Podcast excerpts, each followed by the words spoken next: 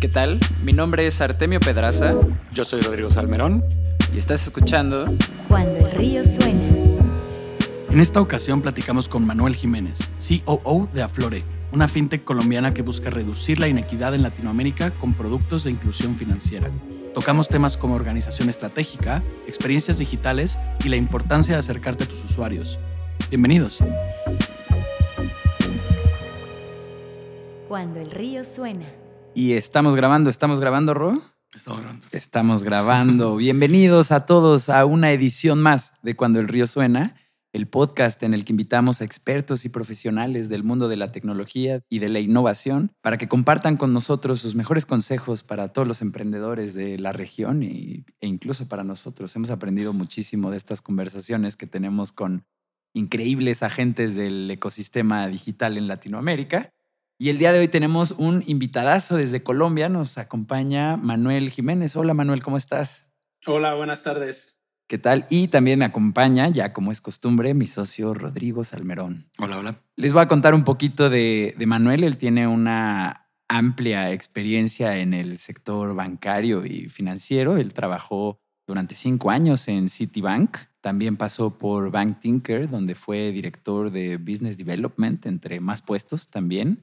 También tuvo un ligero episodio en American Express como director de Business Development. Toda esta información que les pasamos es información pública de su LinkedIn. También fue un Sales Channel Head en el Banco Falabella de Colombia. Y hoy, que es lo que lo tiene aquí con nosotros conversando, es que es COO y cofundador de Aflore, una empresa colombiana que vincula a particulares con buenas prácticas financieras con la posibilidad de referir a su círculo de amigos y familiares para, para préstamos. Estas personas que escogen ahorita llegan al número de 27 mil consejeros, que es como les llaman en Aflore, y este es uno de los emprendimientos de alto impacto más interesantes que, hay en Colombia. Entonces nos espera una conversación súper rica, nos emociona mucho todo lo que Manuel nos va a platicar. ¿Y por qué no empezamos? Porque nos cuentes un poquito, Manuel, ¿qué haces tú todos los días? ¿Cuál es tu papel ahí en, en Aflore como COO? Bueno, muchas gracias por la, por la introducción. Yo soy efectivamente cofundador de Aflore, junto con mi socia Ana Barrera, que es la, la CEO. Y aunque en el papel dice que soy el COO, ¿no? o a cargo de las operaciones, la verdad es que desde hace prácticamente dos años mi rol ha migrado más a ser el CPO, el responsable del desarrollo de producto digital. Y esto tiene que ver también un poco con el cambio que ha venido sufriendo Aflore desde que nació hace siete años, donde éramos una empresa muy operativa, ¿no? muy, muy basada en estar en la calle, acompañando a nuestros consejeros y demás. Y desde hace unos años, y aprovechando también un poco todo este proceso de digitalización que ha venido observando la, la región de manera tan fuerte, nosotros también hemos venido cambiando nuestro objetivo a convertirnos en una empresa mucho más digital y, por tanto, una reorganización interna que nos ha llevado de ser, como decía, una empresa muy operativa a una empresa de desarrollo de producto tecnológico. ¿no? Entonces, eh, siguiendo esa reorganización, mi rol desde hace un tiempo tiene mucho más que ver con el diseño de producto digital. Yo hoy lidero las áreas de desarrollo de productos al, equipo de los product managers que están a cargo de llevar propuesta de valor tanto a nuestros consejeros como a nuestros clientes a través de diferentes herramientas y diferentes aplicaciones. Por supuesto, dentro de esos equipos se organizan en lo que llamamos células de trabajo, ¿no? siguiendo metodologías ágiles los llamamos células porque las lideran un product manager, pero tienen dentro equipos de desarrollo, datos, diseño. Entonces yo estoy a cargo de todos esos equipos. Y además también tengo una responsabilidad sobre el equipo de riesgos y datos desde el punto de vista crediticio. ¿no? Pues al final somos una empresa que damos préstamos y el manejo de toda esa parte crediticia, el diseño de los productos de crédito, ya no del producto digital, el seguimiento al riesgo, pues también un poco por mi experiencia previa, tantos años en servicios financieros y específicamente en temas de riesgo, pues también estoy a cargo de esa parte de la operación. Muy bien, ¿y qué elementos tecnológicos componen todas sus operaciones? Porque tienen una, una aplicación para sus consejeros, pero ¿qué otras piezas tienen alrededor? ¿Y cómo utilizan la data que recolectan para tomar decisiones? Perfecto. Bueno, voy a volver a mi historia de que Aflore ha venido en un proceso de transformación. ¿no? Nosotros somos un modelo híbrido, lo llamamos, donde nosotros intentamos resolver un problema de confianza porque las personas que llamamos de la clase media emergente no operan en, en los servicios formales tipos bancos y otros tipos de instituciones es porque pensamos que es un problema de desconfianza. ¿no? Y nosotros resolvemos esa desconfianza hacia el sector formal a través de un canal de distribución que es único, que es parecido a la venta directa, donde las personas, vinculamos a personas que ya hoy tienen un rol en la comunidad de ser consejeros informales, no sé, personas que organizan tandas o personas que prestan su plata a sus familiares. Y nosotros lo que hacemos es formalizar esas relaciones. Entonces, para nosotros ese componente humano es clave, porque aunque hemos visto que el demográfico se está digitalizando muy rápido, hemos visto que esa adopción tecnológica ha venido mucho más rápido en algunos sectores más light, llamémoslo así, por ejemplo, los temas de delivery, eh, Rappi, Globo y demás, o los temas de ocio, Netflix, pues la mayoría de este demográfico ya está acostumbrada a utilizar esas aplicaciones de una manera digital. Pero todavía cuando nos hablamos de eh, servicios financieros, aunque ha habido muchísima digitalización y muchísima innovación, todavía que las personas de este demográfico quieran tener una relación 100% digital con un proveedor de servicios financieros es difícil. Es difícil y necesitan un apoyo, ¿no? Claro. Entonces ahí es donde nosotros tenemos un modelo híbrido. Nosotros resolvemos este problema de confianza a través de tener un grupo de personas que nos hacen un rol muy fuerte ¿no? de adquisición de clientes, seguimiento de clientes, nos traen un montón de data adicional que de otra manera sería muy difícil recolectar y lo que utilizamos es la tecnología para amplificar ese impacto y para eh, llevar una mucha mejor experiencia también. ¿no? Entonces, ese concepto de somos personas pero utilizamos tecnología es muy fuerte. Y entonces, ya pasando a cómo utilizamos la tecnología, pues tenemos una tecnología interna y una tecnología externa. Interna me refiero a que digitalizamos todo lo que podemos nuestros procesos internos. ¿no? Nuestro proceso de crédito está basado en unos scorings propios, en unos scorings de terceros, todo nuestro proceso de atención, digamos, o de procesar las aplicaciones de crédito pues tiene un componente muy fuerte digital, ¿no? Pues conexiones automáticas a diferentes buros, eh, como digo, scorings, modelos eh, de machine learning y demás. Y también pues todo lo que soporta el resto de la operación, pues tener nuestra product processor, ¿no? donde tenemos toda la información de nuestros préstamos, cuándo pagan, con qué hábitos, toda la información de la red de nuestros consejeros, ¿no? nuestro data warehouse, todo lo que nos permite tener, digamos, una operación digital. Y la, la tecnología hacia afuera es lo que las herramientas que les damos tanto a los clientes como a los consejeros para hacer su trabajo. Bueno, en el caso de los clientes para manejar su relación con nosotros y sus productos, pero en el caso de los consejeros es para poder manejar sus clientes. Recordemos que aquí nosotros los consejeros, nosotros los entrenamos y les damos esta tecnología, pero ellos al final a los clientes que nos refieren normalmente son personas que están en sus entornos familiares, amigos, compañeros de trabajo. ¿no? Claro. Nosotros con nuestras herramientas les ayudamos a manejar eso que llamamos su círculo de confianza. Entonces ellos pueden perfilar a sus clientes, pueden comunicarse con ellos y hacerles saber que son consejeros y cuáles son los beneficios de Aflore. Y una vez que un cliente tiene un interés o una necesidad que se resuelve a través de un préstamo, ellos nos ayudan a recolectar cierta información que nosotros luego procesamos automáticamente con nuestros procesos internos de crédito y el consejero se convierte en un vínculo muy fuerte y recibe unas comisiones y unos incentivos, porque no son solo comisiones monetarias, pues, pues también recibe reconocimiento, también recibe capacitación para realizar esa labor. Y todo eso ocurre a través de esta plataforma que es una app en Android para que ellos puedan hacer su trabajo. ¿no? Entonces, al final, fíjense que es una combinación de tecnología puesta en las manos de las personas, clientes y consejeros, con tecnología desarrollada internamente para poder soportar toda esta operación. Pues obviamente los datos juegan un papel súper importante en este modelo. Nosotros, como os decía al principio, estamos intentando atender a una población que está bastante desbancarizada porque no ha tenido acceso previo o porque han decidido no tener un engagement muy fuerte con servicios financieros. No todos, es verdad que también servimos a un porcentaje de población que puede tener otros productos en otras entidades, pero el diferencial de nuestro modelo es que gracias a este consejero conseguimos capturar mucha más información o una información mucho más rica y más única de estos clientes de lo que lo pueden hacer otras entidades. Entonces, para nosotros poder tanto desarrollar productos que son muy diseñados para resolver necesidades de esta población, como para poder cumplir con nuestra promesa de dar crédito a personas que están desbancarizadas, ahí es donde el uso de los datos es fundamental. Modelos de score y modelos de entendimiento de los clientes desde el punto de vista crediticio, sobre todo, y modelos para poder crear productos diseñados y adaptados a las necesidades del demográfico. Para eso utilizamos sobre todo los datos que recolectamos. Está bien interesante esta transición que mencionas de pasar de ser tal vez una empresa más tradicional o como dijiste ahorita en las calles a hacer toda esta digitalización. Creo que es fundamental para todos los emprendedores que nos están escuchando que si ven esa necesidad de pivotear o de empezar a adoptar distintas prácticas para estar al día o para ofrecer un mejor servicio, pues la tomen sin pensarlo, aunque tu título todavía diga COO y ya seas eh, más el jefe de los product managers, ¿no? Sí, así es. Oye, y también eh, justo de estos datos que recolectan, porque algo que nosotros vemos en el ecosistema digital y que es una verdad, es esta capacidad de poder analizar más data que nunca, ¿no?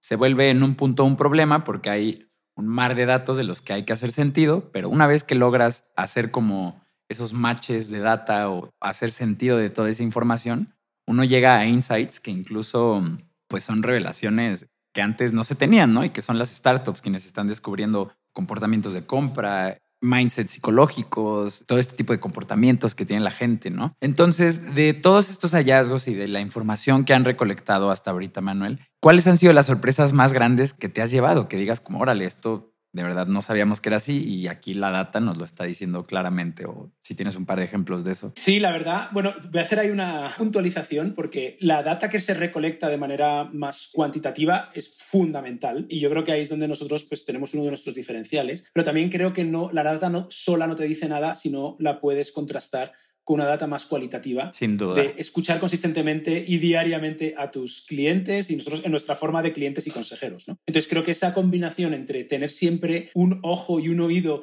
escuchando lo que te dice el cliente y el consejero de manera cualitativa, ¿no? nosotros prácticamente todos los días tenemos a alguien del equipo entrevistando y haciendo research con, con personas de la red o potenciales bien servidos, mal servidos, con todos los diferentes perfiles, y eso lo complementamos mucho con la data que nos llega de manera más estructurada. ¿no?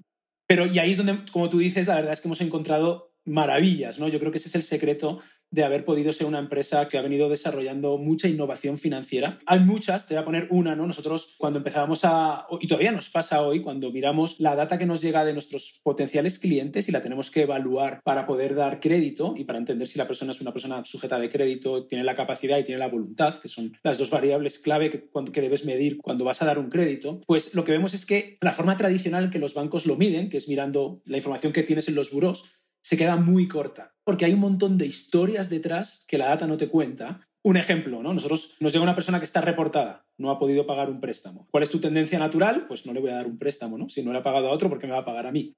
Esa es, digamos, la visión tradicional de las, de las empresas más formales. Nosotros todavía es un modelo en construcción, pero nos, muchas veces nos interesamos por qué ha ocurrido eso.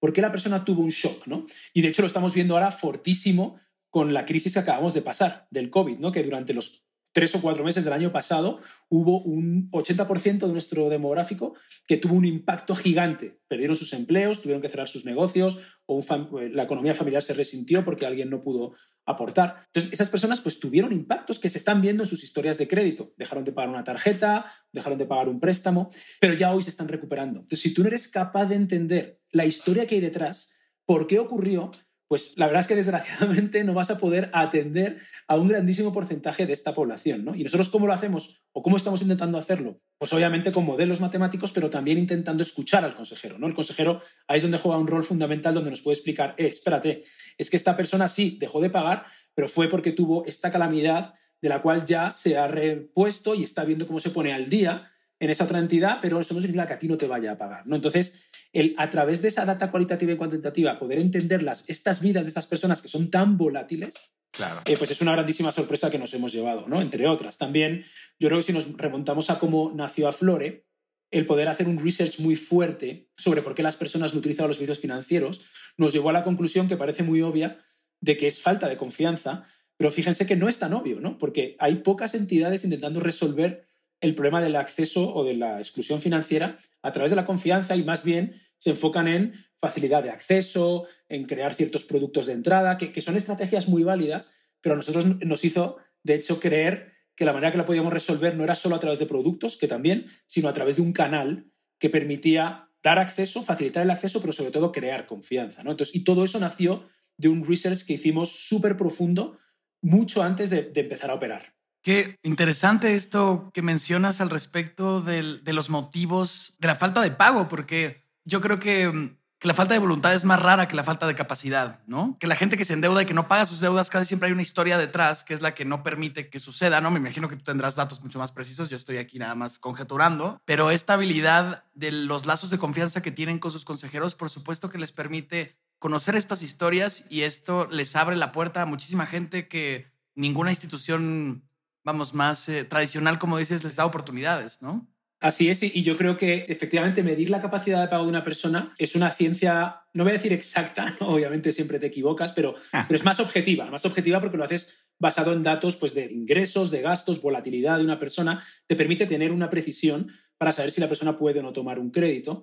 Pero cuando hablas de voluntad, te tienes que remitir a puras señales, ¿no? Entonces, señales que te da su historia previa, señales que no sé, hay un montón de scorings ahora que lo que hacen es miran cómo usas tu celular y entonces eh, basado en ese uso puedes predecir si la persona es más estructurada o tiene una vida más desordenada, ¿no? Pero son señales. Entonces nosotros la manera en la que hemos abordado eso es a través de la red. La red de consejeros es la que nos permite darle una capa de información extra a saber si una persona quiere o no pagarte un crédito, ¿no? Entonces te pasan cosas tan curiosas como que hay consejeros que te dicen, mira, esta persona parece que no, pero de verdad yo pongo la mano en el fuego que tú le puedes dar un préstamo y te va a pagar y además, porque ellos no responden, ellos no son codeudores, pero ellos sí ejercen una presión social en su círculo para que esas personas paguen si se desvían. Y también pasa lo contrario, también hemos tenido consejeros que nos han dicho, mira, este es mi hermano al que amo en el alma, pero no le des un crédito, porque es que no te lo va a pagar en la vida. a mí nunca me ha pagado cuando le he prestado, ¿no?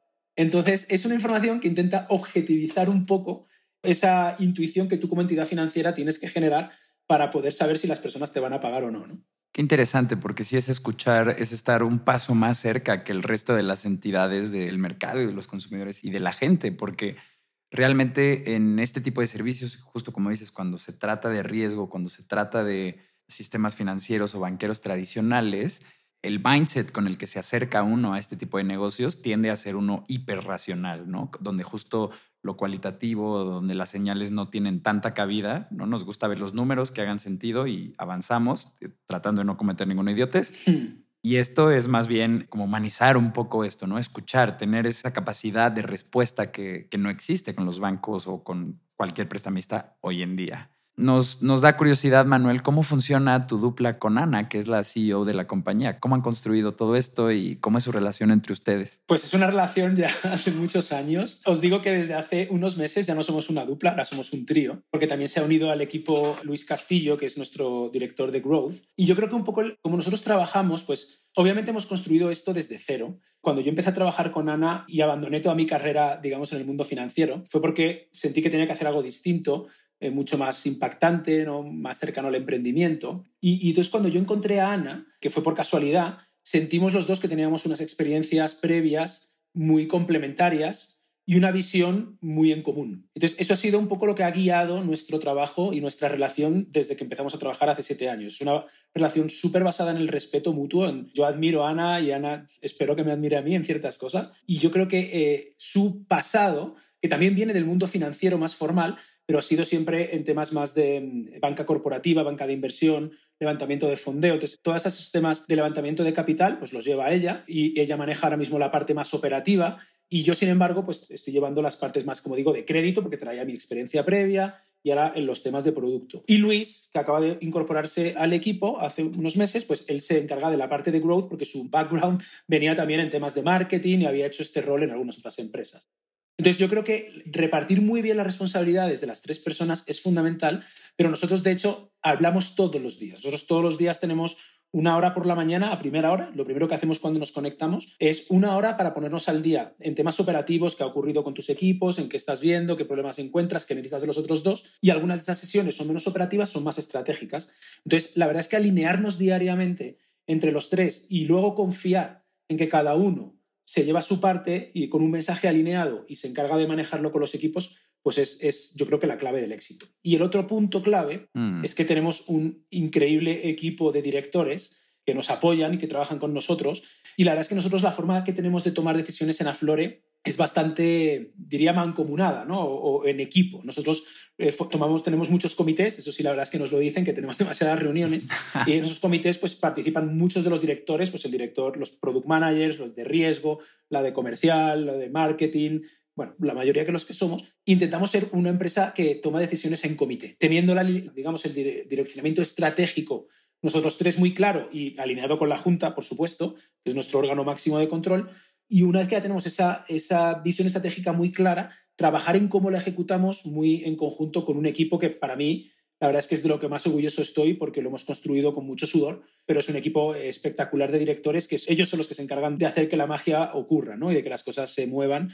Entonces yo creo que estar muy bien soportados arriba por la Junta, abajo por los directores y entre nosotros tres tener muy clara la alineación y el apoyo que requerimos y la confianza que tenemos entre los tres es lo que nos permite pues, manejar una, una empresa tan compleja, ¿no? Porque fíjense que nosotros no, yo no tengo mucho donde inspirarme, no hay muchas empresas parecidas a Flor en el mundo.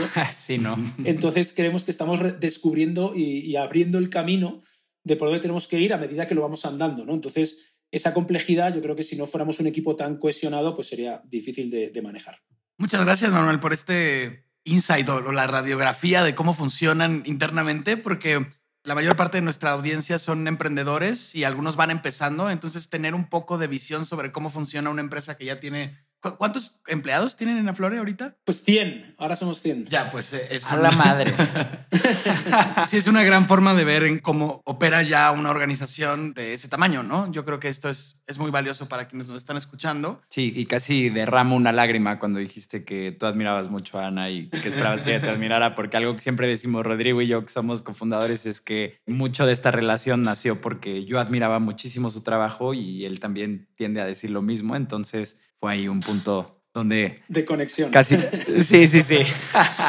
Eh, Manuel, para la siguiente pregunta, ¿cuál es el asset más preciado de Aflore? ¿no? Porque tienen muchas piezas de tecnología, ¿no? Está su equipo. Nosotros habíamos pensado en que su app para consejeros era como uno de sus productos más especiales, pero ¿cuál, cuál pensarías tú que, que es y por qué? Yo creo que es más bien la red de consejeros. Ese es nuestro activo más especial, ¿no? Eh, obviamente la tecnología es súper importante para uno, poder manejar un tamaño de red tan grande. Ya hoy somos 27.000 consejeros reclutados. Entonces, pues manejar una red de ese tamaño sin tecnología, sin data, es imposible. Claro. Poder atender a nuestros clientes sin tecnología, sin data, es imposible. Entonces, yo creo que la tecnología y los datos es un habilitador de todo nuestro modelo clarísimo, ¿no? Pero si yo pienso en cuál es lo que nos hace distintos, yo creo que es el, el tema de la red de consejeros y cómo a través de estas relaciones humanas somos capaces de atender a un demográfico de una manera distinta. Eso nos permite, pues como les decía antes, tener un conocimiento muy distinto de los clientes del que pueden tener otras entidades. Nos permite sacar productos muchísimo más diseñados para atender estas necesidades de una manera mucho más profunda Sin duda. que simplemente los productos bancarios que son más de pues, lo que hay, ¿no? Para todo, café para todos.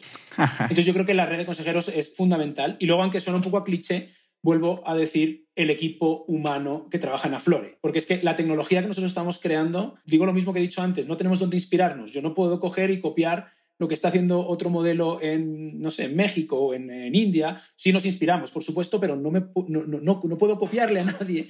Entonces, tener un equipo humano que todos los días se levanta con la idea de cómo resuelvo este problema mejor, cómo llevo mejor tecnología, cómo entiendo mejor a mis clientes, cómo les doy los mejores productos, con esa obsesión sistemática y con esa escucha a los clientes, con un equipo tan complejo, tan grande, en un cambio cultural de un, de un modelo operativo a un modelo digital, pues no habría sido posible manejar toda esa complejidad sin el equipo de trabajo. ¿no? Entonces yo creo que el componente humano, tanto interno como el de la red de consejeros, para mí es el gran activo de Aflore. Ahí lo tienen. Siempre, siempre este tipo de preguntas terminan remontando a la gente, por poderosa que sea la tecnología o por escalable que sea. Aunque tú muy bien mencionas cómo es un eslabón fundamental para que todo esto funcione, ¿no? No solo la escalabilidad de la herramienta, sino también todo el diseño que sea intuible, que realmente pueda funcionar, vaya, como una herramienta, ¿no? Bien diría un autor que nos gusta, Ken Cosienda, que el diseño es cómo funcionan las cosas y no olvidemos que cuando ponemos una interfaz frente a la gente, ya sea en un iPhone o en el computador, estamos poniendo una herramienta y qué mejor que funcione de la mejor forma, ¿no? Y que escale eh, en su backend. Pero bueno, vámonos al corte del comercial. Recuerden a todas las personas que nos están escuchando que en cuandoelriosuena.com pueden encontrar nuestra newsletter para recibir todos los capítulos que vayamos sacando del podcast. Y vámonos a la voz de su banda. Estás escuchando Cuando el río suena, un podcast de conversaciones con agentes expertos y emprendedores del mundo digital. Tus anfitriones son Rodrigo Salmerón y Artemio Pedraza, fundadores del estudio de estrategias e interfaces digitales Acueducto. Para más información, visita cuandoelriosuena.com. Si encuentras valioso este podcast, por favor ayúdanos a compartirlo con un amigo o síguenos en Spotify o iTunes. Muchas gracias. Regresamos con Rodrigo y Artemio. Estamos de vuelta en Cuando el río suena con nuestro invitado de esta edición, Manuel Jiménez de Aflore. Y Manuel, cuéntanos un poco sobre tu proceso de levantamiento de capital, porque mm, pues ya lograron bajar casi 30 millones de dólares ¿no? en, total. Entonces, pues queríamos preguntarte sobre qué consejos tendrías para un emprendedor que está buscando bajar fondos para su startup. Bueno, aquí podríamos estar hablando un día entero. Yo, como os decía antes... Dos días. sí, un tema bien, bien importante. Este tema lo lleva mi socia, Ana, que ella pues tiene mucho experiencia en, en, este tema de los mercados de capitales. Además, te, contamos con la grandísima suerte de tener el apoyo de Polymath Ventures, mm. que es el venture builder que, que, lanzó a Flore en sus inicios. Y su modelo, pues, para mí fue uno de los motivos por los que yo decidí unirme a este proyecto y es tener el soporte de Polymath Ventures detrás, porque ellos, pues, saben crear empresas y saben acompañar el crecimiento de las empresas y uno de los apoyos fundamentales que nos dan es el levantamiento de inversión. ¿no? Entonces, con el liderazgo de Ana y el apoyo de Polymath Ventures, pues la verdad es que es, las cosas han ido en un tema tan difícil y tan complejo como es el levantamiento de fondeo, pues ha sido un poquito más, no voy a decir fácil, pero, pero exitoso. Como decías, ya hemos levantado 26,5 millones de dólares en una combinación de equity y deuda. En nuestro caso, es bien importante el equity para poder soportar la operación, el crecimiento, el gasto operativo y la deuda, porque al final es la gasolina, ¿no? Es, digamos, lo, con lo que nosotros luego prestamos a nuestros clientes, ¿no? Mm. Ha sido todo un camino. Pues empezamos como con nada y, y, ir levantando, pues primero un poco de equity, empiezas a dar tus préstamos, pues con tu, el dinero de tu propio balance, ¿no? Eso hace que tengas que ser demasiado cuidadoso en a quién le prestas. Cómo, ¡Qué miedo! Cómo aprendes. eh, y a medida que vas construyendo tu conocimiento de riesgo y vas demostrando que tienes cualquier modelo crediticio, lo más importante es demostrar que tus cosechas de riesgo, pues tienes el riesgo controlado y refuerzan la hipótesis inicial nuestra, que en nuestro caso era que gracias a prestar a través de la red, nosotros íbamos a ser capaces de tener un mejor control del riesgo. Y así fue. Eso nos llevó casi un par de años, pero entonces lo que hicimos fue construir una red pequeñita de consejeros, empezar a dar créditos súper pequeños, muy cortitos, para poder ir generando eh, varias cosechas que nos pudieran ir reafirmando y ajustando nuestro modelo. ¿no? Cuando ya eso lo probamos, empezamos una etapa de escalamiento, ahí abrimos nuestra serie de inversión en una ronda serie A, uh -huh. que tardamos bastante en cerrar. En aquel entonces, estoy hablando de hace 5 o 6 años, pues todavía lo que está pasando hoy en Latinoamérica no, no ocurría antes. O sea, hoy hay unas series A y unas inyecciones de capital que, bueno, feliz de que así sea, pero eso antes no ocurría, nos costó muchísimo levantar nuestra primera ronda. La acabamos tomando con un corporativo, con Gentera, mm. de hecho son mexicanos, y ellos la verdad que apostaron bastante por el modelo de Aflore porque lo veían muy cercano a su modelo de microfinanzas y como una evolución y demás. Entonces fue importante contar con su apoyo. Y luego, a partir de ahí, ya empezamos también con el levantamiento de deuda, ¿no? porque ya no podíamos seguir prestando solamente nuestro capital, sino que teníamos que construir nuestra capacidad de manejar deuda de terceros y de hecho eso tiene toda una estructura detrás súper compleja, ¿no? De hacerlo a través de patrimonios autónomos, el tema de los pagarés, que queden bien segregados, del riesgo, para separar el riesgo de la empresa del riesgo de crédito. Todo eso lleva un montón de trabajo y de ciencia detrás, porque al final tú, el levantamiento de fondeo es algo que no paras nunca. O sea, nosotros cenamos una ronda y ya estamos preparando la siguiente. Cierras un vehículo de deuda y ya estás buscando el siguiente eh, consigues traer deuda a tu balance ya estás, estás, buscando el siguiente Family Office para que te traiga el siguiente, pues la siguiente deuda. ¿no? Entonces, tienes que ser muy flexible, tienes que saber explicar muy bien lo que haces, tienes que tener unos números muy bien definidos que soporten muy bien por qué la deuda, por qué puedes levantar deuda, por qué tienes que levantar equity. Tienes que ser capaz de identificar qué tipo de fondeadores, tanto a nivel nacional como internacional son o les apetece tomar qué tipo de riesgo. Entonces tienes que ser muy bueno empaquetando el riesgo y sabiendo ponerle un precio.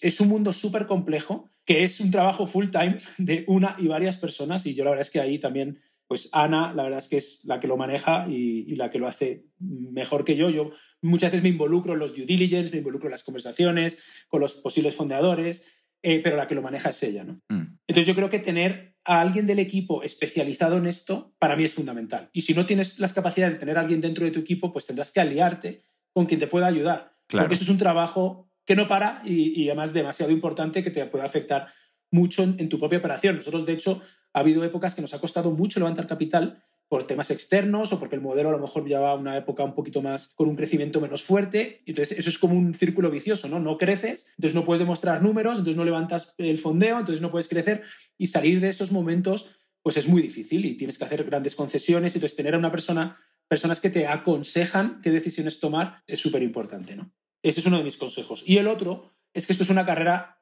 de fondo, ¿no? De hecho, no es ni siquiera una carrera de fondo, esto es, es un son matrimonios, ¿no? Nosotros nos hemos casado con muchas personas, con muchos fondeadores en estos siete años. Es una relación ahí un poco poligámica, pero lo que quiero decir es que tú, para conseguir que alguien te fondee o invierta en ti, le tienes que generar mucha confianza. Y esa confianza no se consigue en una reunión. Entonces, eh, tú tienes que tener, em, empezar a construir esas relaciones con mucho tiempo de anticipación. Nosotros, de hecho, todavía hoy, que ya estamos cerca de llegar al punto de equilibrio, eh, ahí esperamos poder acceder a un tipo de fondeo que si la empresa no está en punto de equilibrio, pues es muy difícil de llegar, ¿no? Tipo fondeo de multilaterales o tipo fondos un poquito más grandes, más conservadores. Claro. Pero si nosotros no podemos em, empezar a tener las conversaciones cuando lleguemos al punto de equilibrio. Llevamos teniendo las conversaciones con ellos hace 3, 4 años, con la esperanza de que el día que lleguemos a punto de equilibrio, ellos ya conocen tanto de cómo nosotros operamos que ahí el proceso se va a hacer muy rápido y van a poder invertir. Entonces, o sea, tener muy claro tus diferentes etapas, tus diferentes perfiles de riesgo para poder dar productos a diferentes tipos de inversores. ¿Dónde los encuentras? Local, internacionalmente. ¿Qué tipo de inversores son ellos? Y empezar a generar las relaciones con ellos. Eso es algo que tienes que mirar con mucho tiempo hacia el futuro porque se van a demorar, no, van no son relaciones que se cierran en, un mes. ¿no? Claro, realmente tienes que estar con la mente muy clara respecto a quién te va a acompañar en esta travesía y no hablo solamente del equipo interno, ¿no? sino también de todo este brazo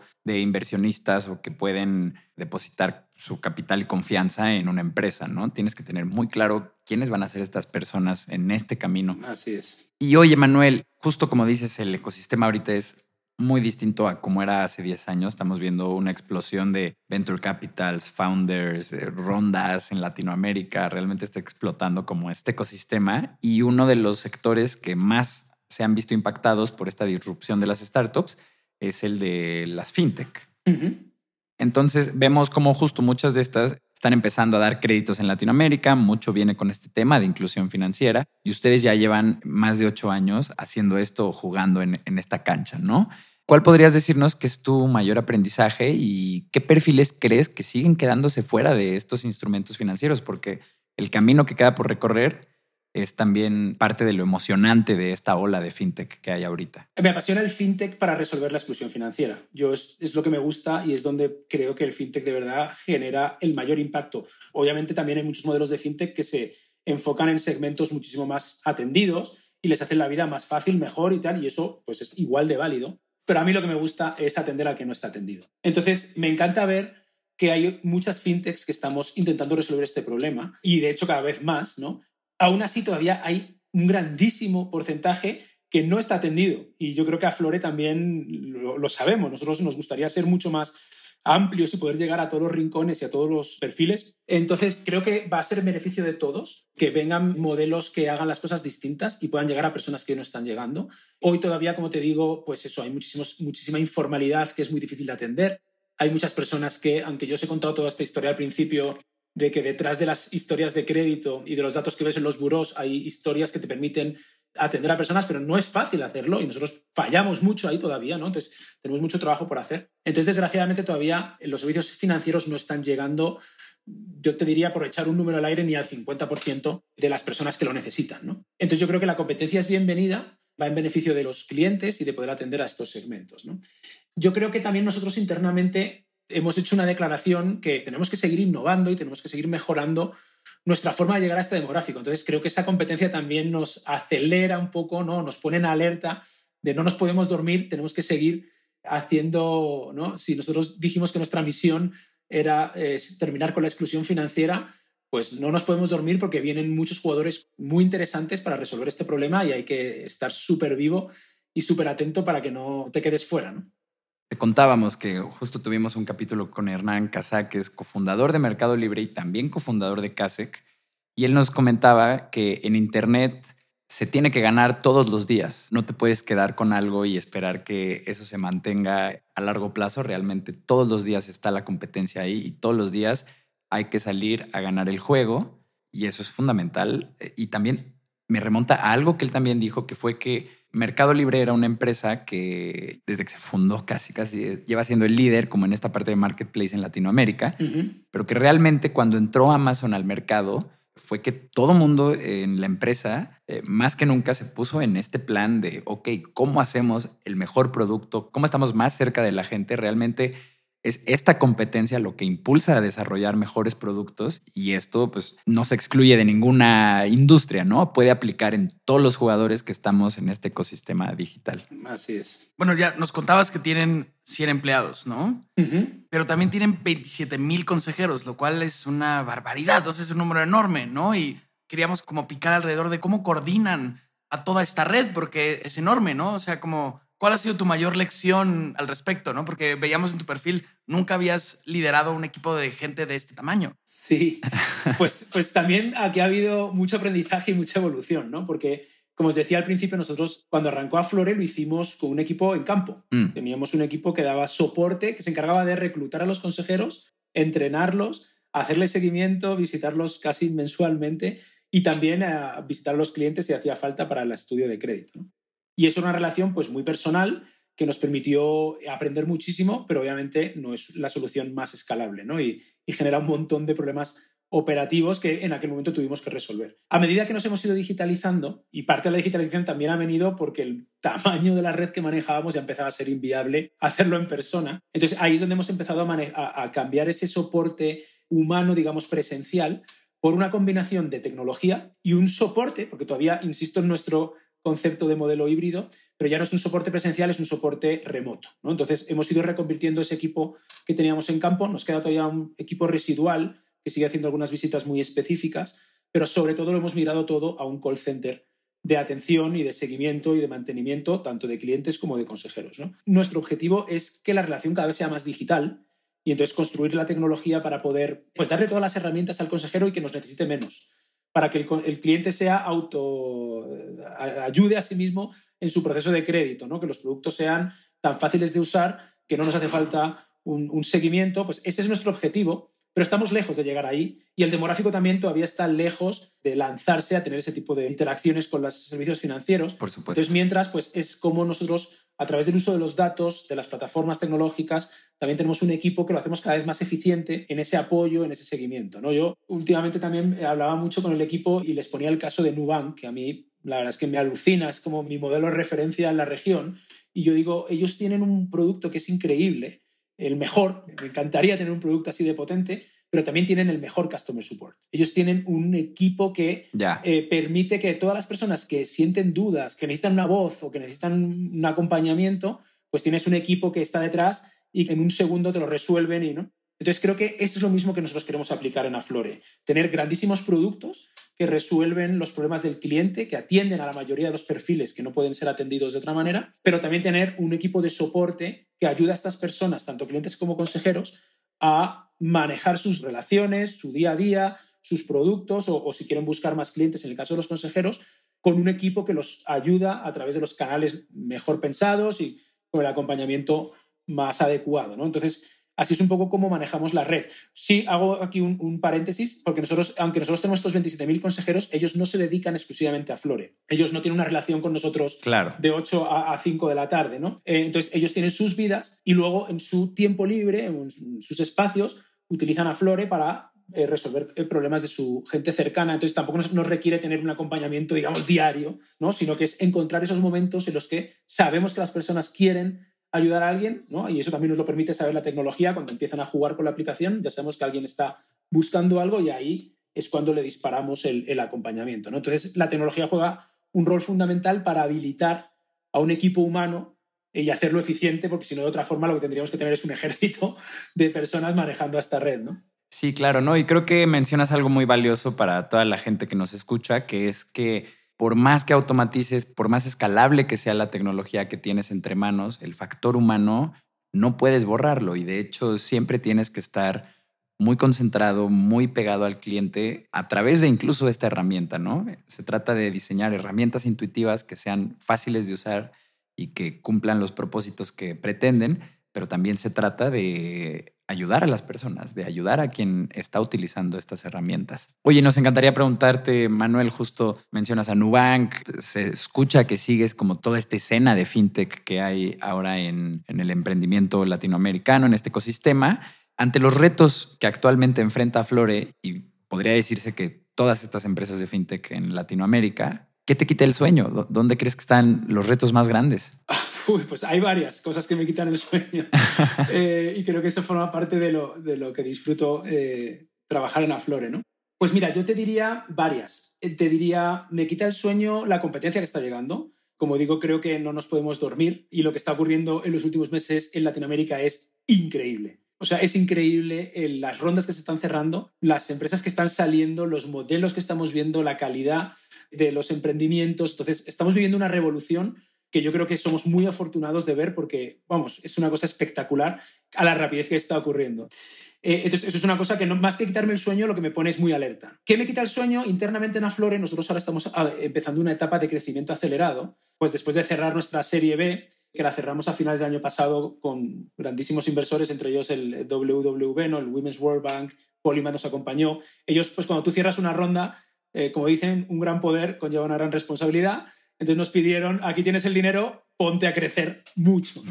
Nosotros tenemos unos objetivos de crecimiento muy agresivos este año y el año que viene, y entonces estamos como reorganizándonos para poder abordar esta etapa de crecimiento en un entorno muy difícil. Porque, y es el tercer punto que me quita el sueño, lo que ha pasado y lo que está pasando en Latinoamérica, temas de COVID, unidos a, no sé si seguís, pero en Colombia hemos tenido unos temas sociales muy fuertes en los últimos meses, ¿no? De protestas y demás, nos ponen un entorno con muchas oportunidades, porque yo creo que si antes había desbancarización y segmentos desatendidos, creo que ahora más, obviamente después de una crisis de este tipo, lo que ocurre es que entidades más formales se vuelven más aversas al riesgo, cierran sus políticas y personas que antes tomaban crédito, pues ahora no pueden tomarlo porque sus vidas se han vuelto demasiado complejas. Pero también es una, es una oportunidad porque también sabemos que el crédito es una de las palancas que se utilizan para el crecimiento y para restablecer la economía. Entonces creo que en un mercado tan difícil, con tanto riesgo, sabiendo que ha pasado lo que ha pasado, las crisis, lo que nos espera por venir, todavía los países latinoamericanos no los veo, no, hemos avanzado mucho en la vacuna, pero todavía hay muchísima inestabilidad, muchísima volatilidad, no sabemos si vienen más cuarentenas, la economía todavía no está estabilizada, pues yo creo que tenemos esa responsabilidad de seguir adelante, de seguir innovando, de seguir intentando atender perfiles que hoy no estamos atendiendo, de modificar nuestros modelos que se han quedado obsoletos muy rápido porque, porque el mundo ha cambiado muy rápido. Entonces, ¿cómo nos reenfocamos para seguir llevando esa misión que nos hemos puesto de atender personas desbancarizadas y de empoderar a la clase media latinoamericana a través del acceso a crédito y de hacerles ser exitosos a través del acceso a crédito, pues es una responsabilidad muy grande y en un entorno muy difícil, muy complejo, muy volátil. Eso me quita el sueño, me quita el sueño que nosotros seamos capaces de realizar nuestros propios sueños, nuestra propia visión. No es fácil, pero eso es lo que todos los días me despierta por las mañanas. Venga, no, y por cómo nos cuentas, el cómo se organizan todos estos consejeros que tienen, el cómo llevan la empresa, todo el capital que a pesar de el ambiente tan volátil que estamos viviendo, ustedes han logrado inspirar confianza como en estos inversionistas y así estoy seguro, Manuel, que van a poder seguir persiguiendo esta misión durante un muy, muy buen rato. Hemos llegado al final del capítulo. Queremos agradecerte por tu tiempo y por todos los conocimientos que nos compartiste. Y le recuerdo a todas las personas que nos están escuchando que en cuandoelriosuena.com pueden suscribirse a la newsletter del podcast para que reciban los capítulos cada que los publiquemos y tengan en su correo una notificación cada que haya uno nuevo. Siempre estamos invitando a gente tan emocionante como Manuel, así que estén atentos. Eh, muchas gracias, Ro. Gracias, gracias. Y muchas gracias a ti, Manuel. Gracias a vosotros, disfruté muchísimo la conversación. Nosotros igual.